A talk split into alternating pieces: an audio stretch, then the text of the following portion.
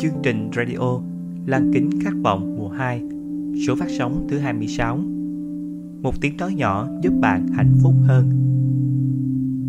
Mến chào quý vị khán thính giả. Chào đón quý vị đến với chương trình radio Số phát sóng thứ 26 của giảng Lan kính khát vọng. Dự án được thực hiện bởi tổ chức kết nối bệnh nhân trung tâm PCCN Với vai trò là người kể chuyện Chúng tôi, những người thực hiện chương trình rất mong những xúc cảm giản dị chân thật từ lăng kính của những người đang ngày này chiến đấu với thời gian sẽ thắp sáng lên niềm vui sống sự lạc quan cũng như đánh thức ở mỗi con người sự trân trọng với những điều đang có đến với số phát sóng lần này. Là kính khát vọng mùa 2 mang đến cho các bạn câu chuyện về một bệnh nhân ung thư xương. Bác sĩ cho rằng thời gian của anh đang cạn dần, và điều trị sẽ giúp anh có thêm thời gian bên gia đình và bạn bè. Tuy nhiên, anh chọn từ chối điều trị và lắng nghe cơ thể của mình. Tưởng rằng cái chết sẽ cận kề bên anh, nhưng với sự lạc quan, yêu đời và tin tưởng vào bản thân mình, phép màu đã xảy ra sau đây, kính mời quý khán thính giả lắng nghe nội dung chia sẻ của tác giả nguyễn văn phú, chàng trai giàu kỷ lực với tâm hồn hướng thiện và lạc quan. Một tiếng nói nhỏ giúp bạn hạnh phúc hơn. Có khi nào bạn cảm nhận được tình yêu ngập tràn đang tuôn chảy trong cơ thể bạn? Ngay khi còn nhỏ, một nụ hôn và một cái ôm là một mèo của đấng sinh thành hay những người yêu thương gửi tình yêu đến bạn. Đến khi bạn trưởng thành, bạn lại khao khát những thứ đó từ một người yêu hoàn mỹ hay một người bạn đời lý tưởng.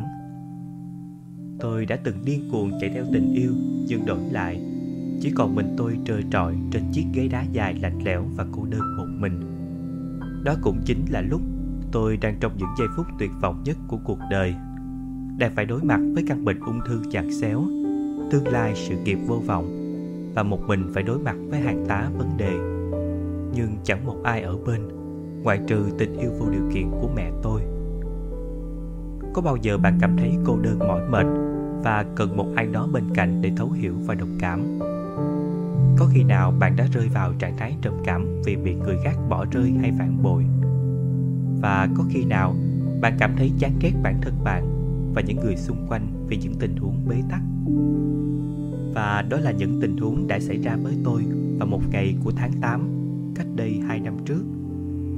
Ngay khi tôi nhận được kết quả chẩn đoán mình bị ung thư xương và phải cắt bỏ khẩn cấp một cái chân phải, tôi chỉ mới vừa đầu đại học.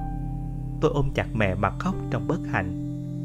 Bạn đã bao giờ chỉ trích cuộc sống bất công với bạn? Tại sao có người lại nhận được mọi thứ tốt đẹp? Sinh ra trong một gia đình giàu có, được ở nhà lầu, sắm xe hơi và ăn vận những bộ trang phục sang trọng. Còn bạn, một con người bước lên trong kèo khó, vì khổ quá phải học cho bớt khổ, và thứ tài sản duy nhất có thể nương tựa là sức khỏe. Vậy mà ông trời cũng sẵn sàng cướp mất của bạn và đẩy bạn vào hố đen của cuộc đời. Tôi nghĩ rằng phần than thở đến đây là dừng lại, vì tôi là một người không biết sợ là gì. Tôi không sợ khổ khổ mấy tôi cũng chịu được mất hết tất cả cũng được. Ông trời có thể lấy đi của tôi tất cả mọi thứ. Nhưng chỉ duy nhất thái độ sống của tôi là ông ấy không bao giờ lấy được. Tôi sẽ kể cho bạn nghe về những trải nghiệm của tôi khi còn là một bệnh nhân ung thư và từ những lời nói của tôi. Hy vọng bạn có thể tìm thấy điều gì đó sẽ giúp ích cho bạn.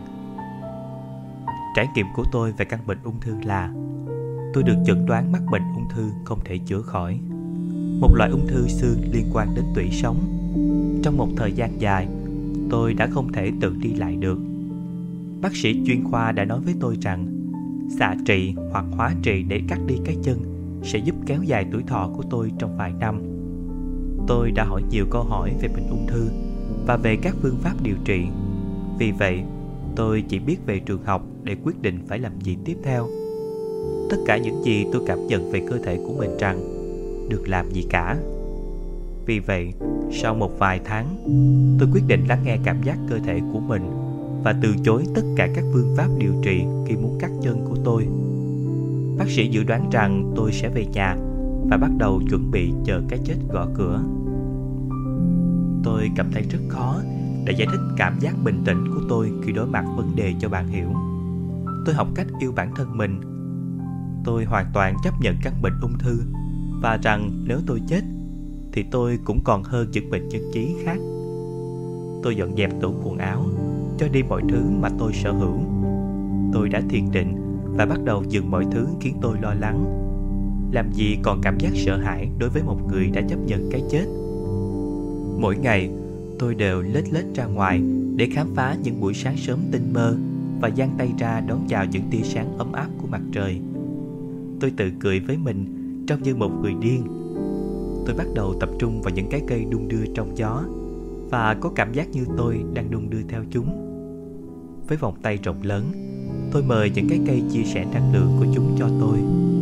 Tôi cảm nhận tình yêu tràn ngập cơ thể và giống như tôi đang được thiên nhiên cung cấp năng lượng và bắt đầu tuôn chảy năng lượng từ đầu xuống đến chân rồi xuyên qua mặt đất chạm tới rễ cây và năng lượng lại đi lên thân cành lá của nó. Tôi cảm thấy thật sự bình yên, vì có thể hôm nay là ngày cuối cùng tôi ngắm nhìn bức tranh thiên nhiên này.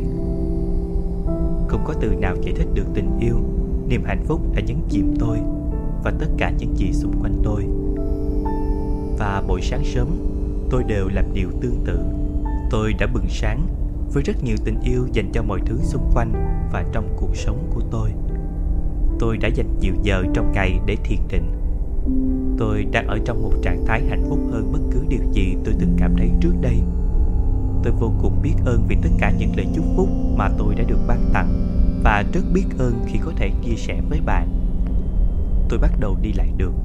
Bác sĩ hỏi tôi đã và đang làm gì. Tôi đã trả lời thật là thiện và hạnh phúc. Câu trả lời duy nhất của họ là ung thư sẽ quay trở lại. Và bây giờ là hai năm sau. Bệnh ung thư đã không bao giờ quay trở lại tôi vẫn thiền và tập các bài tập năng lượng.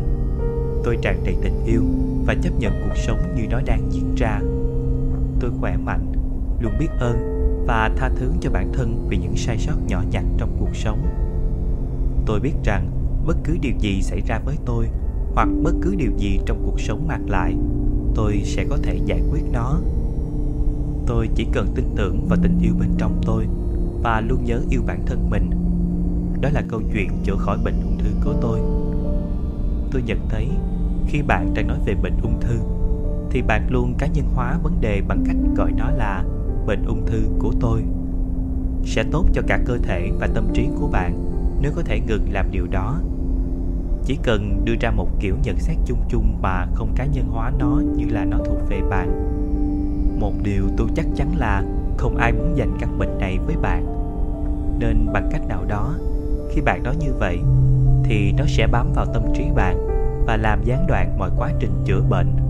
Chỉ cần cố gắng mở rộng tâm trí của bạn với tình yêu cho bản thân bạn. Điều quan trọng nhất của cuộc sống mà hầu hết những người đang đau đớn đều quên mất, đó là bạn luôn để cuộc sống của bạn phụ thuộc vào căn bệnh ung thư. Và hãy hiểu rằng chính nỗi sợ hãi của bạn đã nuôi dưỡng căn bệnh này. Vì vậy, hãy mạnh mẽ và cùng tôi bắt đầu trân trọng mỗi phút giây bạn có mặt nào. Sự lựa chọn không đi theo phác đồ điều trị, mà nghe cơ thể của mình lên tiếng đã giúp anh có được ngày hôm nay. Chúng ta thường mãi chạy theo cuộc sống xa hoa, tìm kiếm tình yêu từ một ai đó, mà quên mất những điều giản đơn hơn, quên yêu chính bản thân mình. Với trường hợp của tác giả, nhờ vào sự lắng nghe và yêu thương cơ thể, anh như được sạc pin phép màu đã ghé thăm anh, và anh đã có thể đi lại được. Thật là tuyệt vời, phải không nào? Đôi khi đừng làm gì cả, lại chính là giải pháp cho vấn đề của bạn. Hãy thử dừng lại và lắng nghe. Cảm nhận tiếng nói nhỏ từ cơ thể của bạn, và bạn sẽ nhận ra phép màu không ở đâu xa. Phép màu chính là bản thân bạn mà thôi. Câu chuyện hôm nay bắt đầu với những câu hỏi đầy suy tư về cuộc sống nhưng rồi khép lại với sự gỡ rối đến từ tâm hồn của chính người viết. Phải là người đã từng trải qua mọi thăng trầm đau khổ, đã hiểu thấu ý nghĩa của cuộc đời mới viết ra được những dòng như vậy. Hay chính chúng ta cũng đang sống để tự tìm cho mình những câu trả lời. Quý vị vừa lắng nghe radio số 26 của giảng là Kính Khát Vọng mùa 2 Kính mời quý khán thính giả tham gia gửi bài viết, chia sẻ câu chuyện của chính bạn cho chúng tôi tại trang Facebook Tổ chức Kết nối Bệnh nhân Trung tâm PCCN. Đừng quên nhấn thích, đăng ký và chật thông báo để không bỏ lỡ những chương trình mới nhất của Giảng Lăng Kính Khát Vọng nhé. Để tiếp nối chương trình, thay lời chào của đội ngũ PCCN, thật mời quý vị khán thính giả lắng đọc lại với một đoạn nhạc nhẹ. Tạm biệt và hẹn gặp lại quý khán thính giả trong các số phát sóng tiếp theo.